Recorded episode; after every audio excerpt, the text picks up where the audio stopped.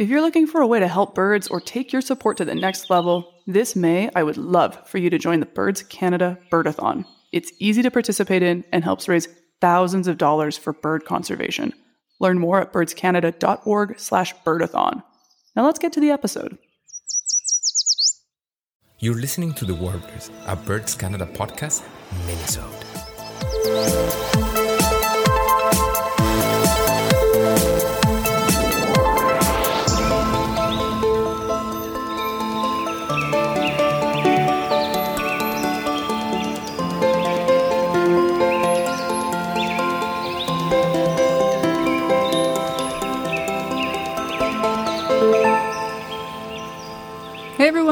Welcome back to the Warblers. Today we're bringing you even more dinosaur content because we had a lot of fun with our last episode.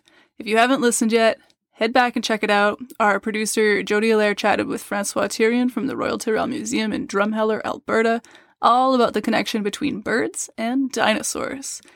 So for this mini-sode, we wanted to chat a bit more about the bird-dinosaur connection, but we also wanted to find out the answer to the biggest question we were all wondering after the last episode.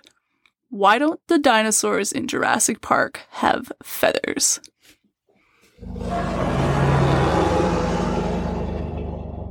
When you go out birding, Francois, from the living birds, which one is the one that will be closest to dinosaurs? Usually we put passerines, passerine birds as being the more derived, the highest on the evolu- evolutionary tree. If you put it that way, then the most primitive birds would be the paleognaths. So tinamous, ostriches, emus, cassowaries. Those are all the most primitive uh, birds that we have. But they're probably look nothing like what uh, primitive primitive modern birds, quote unquote, would have looked like. You have from the Cretaceous before the extinction of dinosaurs, you have some birds that are closely they're found in Antarctica for out of yeah, if you can imagine. Uh, basically, the species are actually very closely related to Galloanseres, so basically to uh, ducks and uh, and fowls, and they don't look anything like ostriches, but they're higher up on the evolution, evolutionary tree of uh, of birds. So what you're telling me is that when I go dino watching is when I'm watching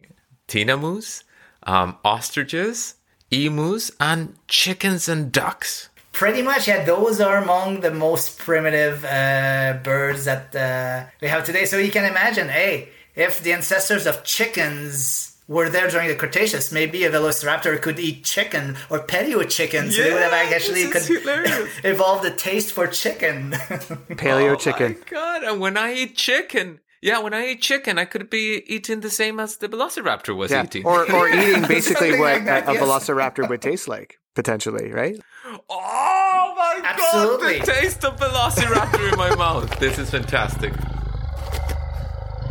Okay, so I have to follow up on this question of, of what are the most primitive birds, and I have to ask about Jurassic Park. Why does Velociraptor and the other theropods in Jurassic Park not have uh, full feathered coatings? Isn't this a well known thing now that they should have feathers? Yes, that's a very good question. The thing is, uh, it's all related to paleontological discoveries and the timing of those discoveries. The first Jurassic Park movie came out in 1993, so that was a full three years before the first fossils of feathered dinosaurs were discovered. So at the time, people have floated out there the idea that maybe some dinosaurs, at least those very close to modern birds, may have had feathers, but we had no idea.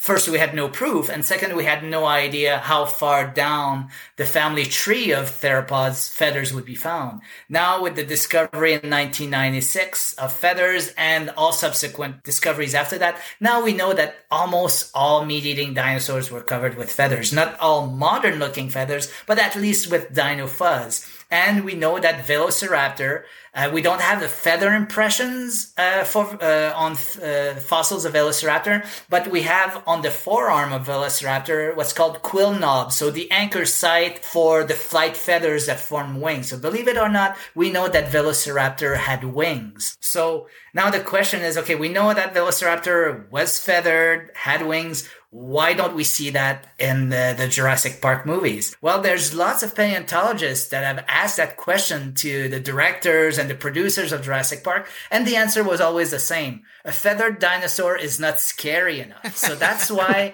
nobody wanted to portray a meat eating dinosaur with feathers because they say it looks like a chicken. Oh Nobody's God, afraid of chickens.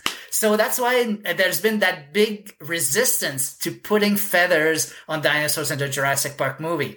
Flash news in the new Jurassic uh, World movie that's coming out later this year in 2022, we will see di- No way. meat eating dinosaurs with feathers. If you look at the trailer for the new Jurassic Park movie, you'll see that T Rex, uh, T-Rex, Which I'm doing right now. T-Rex has dino fuzz on its body, although we don't have any evidence that T-Rex had fuzz. But now they put uh, dino fuzz, and then we see some uh, meat-eating dinosaurs that are fully feathered. So finally, the producers and the directors of the movies have heard the call, and they heard from the public, and they want to see feathered dinosaurs to catch up with uh, paleontological knowledge. So then, starting in the new So Jurassic good. World movie, we will see feathered theropods.